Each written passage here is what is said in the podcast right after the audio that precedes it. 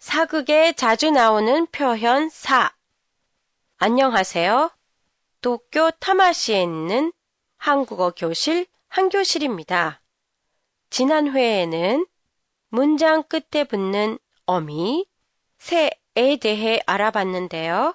새는 나이가 든 사람이 상대를 조심스럽게 낮추어서 말할 때 써요.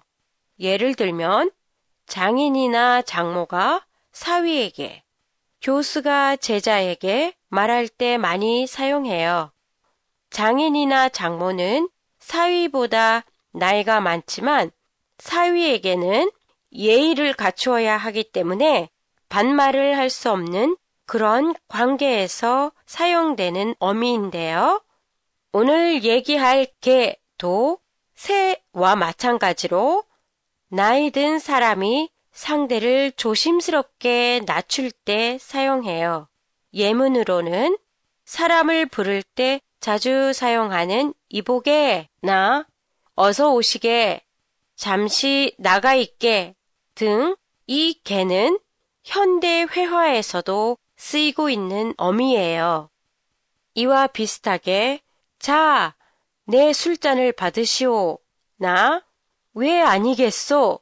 처럼 문장 끝에 오, 소가 붙는 표현이 있는데요.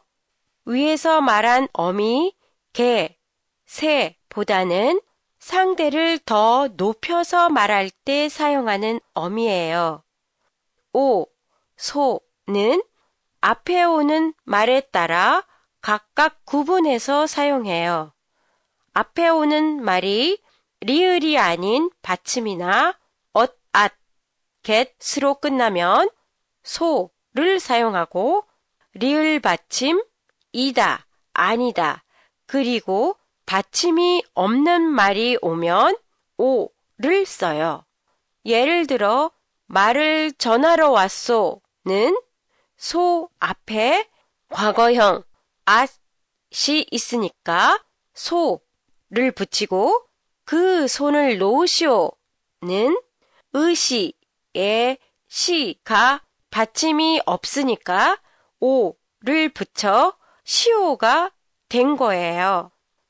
한 교실의 페이스북 누구나 보실 수 있습니다. 팟캐스트에 대한 설명과 몇 가지 예가 실려 있으니까 참고로 하세요. 안녕히 계세요.